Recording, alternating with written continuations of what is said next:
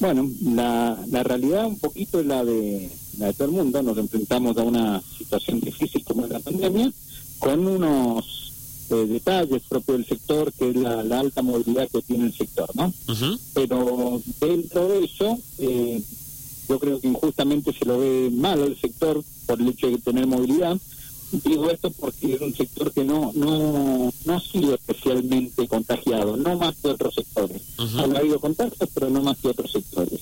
Y, bueno, nos encontramos frente a una situación en donde los conductores del sector son eh, indispensables este, y son indispensables hasta que llegamos a los puntos fronterizos, por ejemplo. Se, se acabó la indispensabilidad, ahí tenemos que sufrir 20 horas de cola o 14 horas de cola para poder hacer un trámite ¿Mm? Esto se está replicando, si ustedes prestan atención a la noticia, se está replicando en distintos puntos fronterizos, no solo, no solo en Mendoza. Bien, eh, ¿cuáles son los motivos de, esa demora, Daniel? Para, para aquel que no, que no conoce eh, el mundillo del camión, del transporte, eh, ¿por qué tanta demora? En el caso particular nuestro, Mendoza, con el paso Cristo Redentor, es una demanda histórica, el mal funcionamiento del paso, la poca eficiencia del paso. Eh, la, controles burocráticos, organismos no coordinados entre sí, cada uno con sus normas, horarios, pagos, reglamentos, eh, sin importar lo que pasa con el organismo al lado, mm. eh, en un lugar que todos son organismos nacionales, metidos todos en un predio nacional y que depende del Ministerio del Interior de, la Nación. ¿no?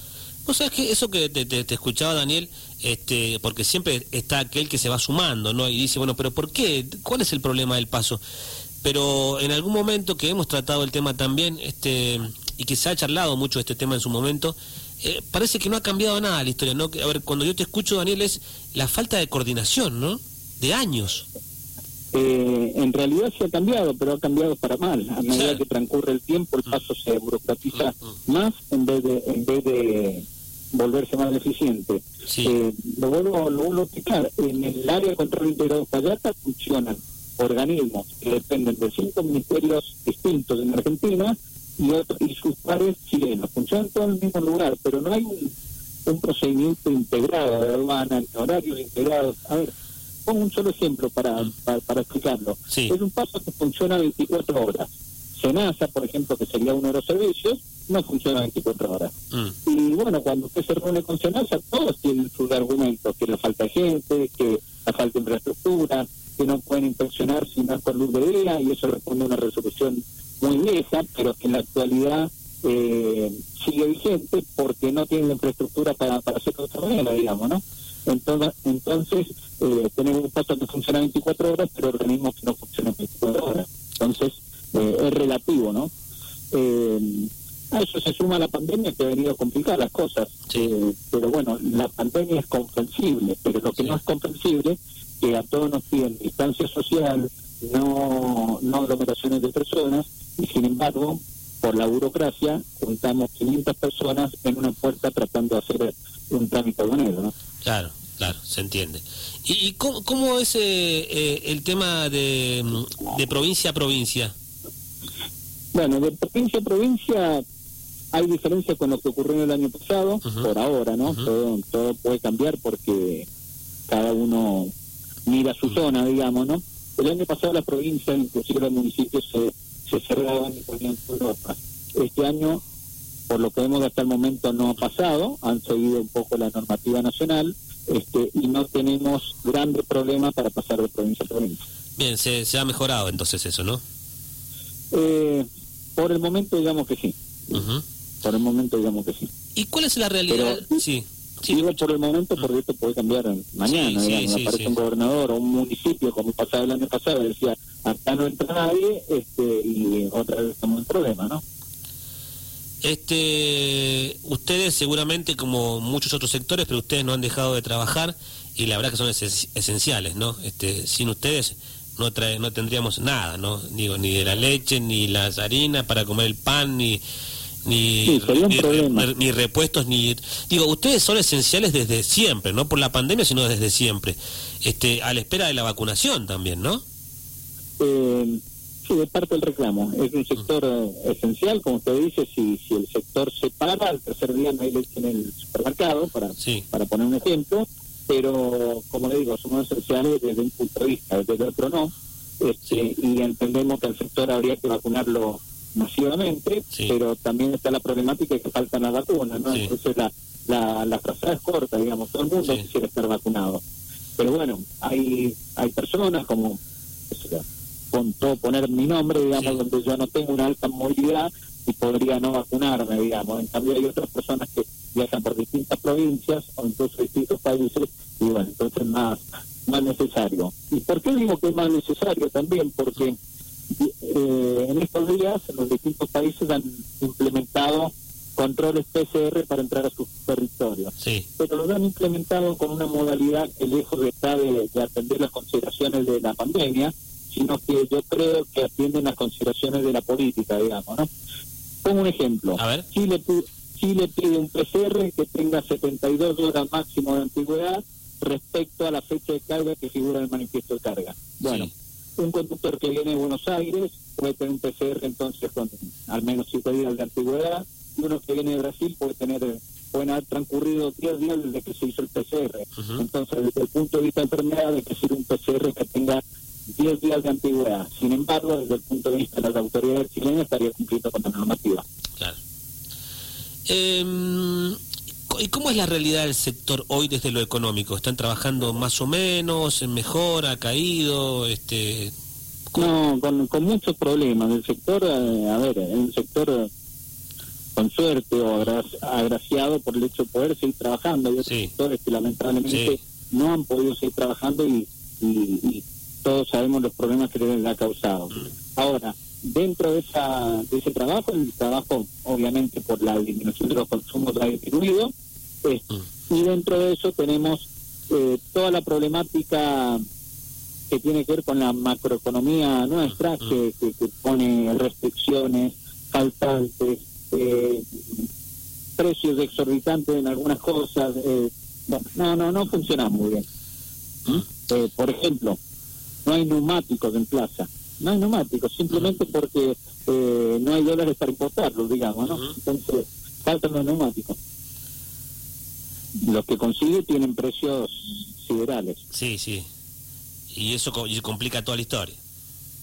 Claro, de alguna manera va, va a parar a, los precios, ¿no? Porque, eh, pero bueno, la verdad que es un momento complicado. Y después tiene que sumar sumarle que dada la, también la situación macroeconómica en nuestro país, eh, llevamos eh, tres meses del año y no sé cuántos aumentos de combustible, creo que seis o siete, ¿no? Entonces, este, la, la dinámica, el aumento de los combustibles también nos, tiene mal, porque cuesta mucho trasladarlo. Uno lo termina trasladando, pero, pero demora mucho en hacerlo. Eh, recién decía Daniel que este, la, caída en el consumo, obviamente, que ha tenido su efecto en el rubro de ustedes, ¿no? Este, hay gente que deja de consumir determinado producto y a ustedes obviamente se, le cae el viaje, ¿no? ¿Qué, tipo de productos? ¿Dónde han visto ustedes que son los, dueños de la ruta, ¿no? Que son los que a ustedes no se les va a contar nadie, ¿no? ¿Qué productos se han dejado de transportar o se ha visto la disminución en el transporte? No les sabría especificar exactamente un producto, mm. porque esto es muy dinámico mm. y hay momentos que se estanca se estancan unos productos y hay mm. momentos que, que renacen esos productos. Por ejemplo, el año pasado mm. hubo una merma importante en todo lo que fueron materiales de construcción, que después se fue reactivando a poco, ¿no? este, eh, los que no han tenido problemas han sido los productos de, origen alimenticio, digamos, y, bueno, eso es, la demanda es permanente, ¿no? Entonces, no queda otra que alimentarse, Entonces, eso no han sufrido grandes problemas. Pero hay otro sector, otro sector implicado importante que con grandes problemas fue el el sector que presta servicios petroleros, por ejemplo. El año pasado fue tremendo. Prácticamente se paralizó. ¿Han tenido ustedes eh, mucha gente, o tienen en la actualidad mucha gente sin, sin trabajar, teniendo, teniendo en cuenta no que hay determinadas franjas etarias o, por enfermedades preexistentes o por la, por la edad que son más vulnerables al COVID? ¿Han tenido bajas en ese sentido? Eh, sí, sí, hay bajas, no se las sé precisar en porcentaje, pero todos registramos en nuestra empresa un porcentaje baja. A nivel nacional no sé cuánto será ese número, pero bueno, eh, pero existe el número, ¿no?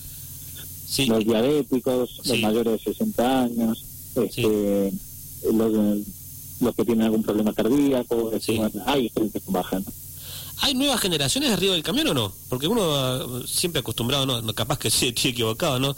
De, no ver muchos jóvenes arriba del camión. ¿Por, ¿Por qué es? ¿O es una percepción mía? Eh, no, es una, es una realidad.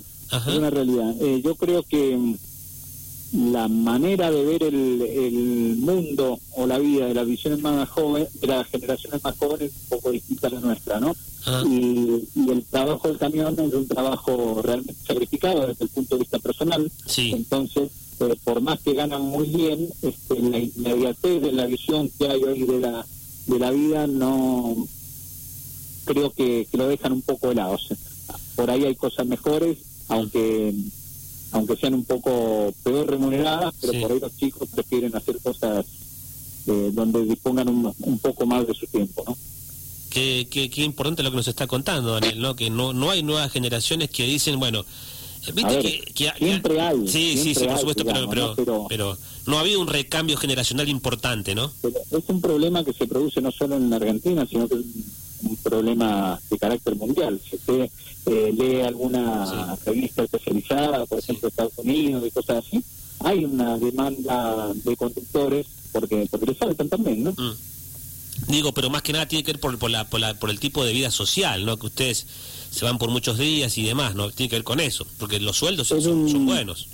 los sueldos son buenos, pero el trabajo es sacrificado también. Es sacrificado, es sacrificado. Eh, y son muchos días arriba del camión y con todo lo que significa, ¿no?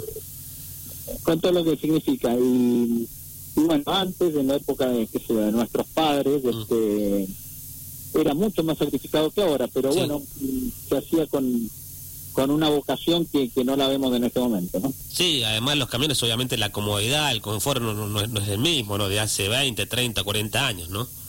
No, los camiones de hoy no tienen, en cuanto a, confort, no tienen nada que decir, es decir, si se cuida son mejores que, su auto y el mío, sí, digamos, sí, sí, sí. Este, son sumamente cómodos, pero bueno, el trabajo sigue siendo el trabajo, este, la disponibilidad horaria, los problemas en los lugares de, carga y descarga, la falta de de previsión en cuanto a, en cuanto a su horario, porque de alguna manera los conductores viven absorbiendo los problemas que se generan en los distintos lugares, ¿no? Este, entonces, bueno, esa es la realidad de la situación. Siempre estamos hablando, ahí le, hago una más, este, porque es interesante charlar con usted, de, digo, de, del día a día, de algunas decisiones que se toman a nivel gubernamental, digo, y a la hora de la consulta, porque siempre estamos hablando de la seguridad vial, ¿no? De que determinada ruta en la Argentina o en la provincia es jodida, aquella más o menos, si uno escucha al ministro de Infraestructura de la Nación, de la provincia, al gobernador o al presidente, ¿Cuál es la ruta jodida hoy en la Argentina? ¿Cuál es la, la que ustedes dicen, bueno, eh, o en la provincia, esta es complicada, esta le falta infraestructura, por esta no se puede pasar, por esta es muy difícil maniobrar. Ah, eh, ustedes las tienen señaladas, ¿no? Las tienen eh, totalmente identificadas, ¿no? Sí, sí, sí. Por ejemplo, la ruta Chile es una ruta complicada, la, la cantidad de tráfico que tiene mm. y la falta de infraestructura o modernización de esa estructura, mm. de, esa infraestructura que hace años que no se hace. basta con transitar los 200 kilómetros que hay en entonces la frontera para darse cuenta del el estado de la ruta. Esa es complicada, ¿no? Es complicada. No es para cualquiera. Y en general en el país tenemos una situación de, de falta de inversión en infraestructura que, que no es nueva, ni de dos años, ni de tres, ni de cinco, sino que, que es histórica, ¿no? este, eh, el parque automotor crece y las rutas son las mismas.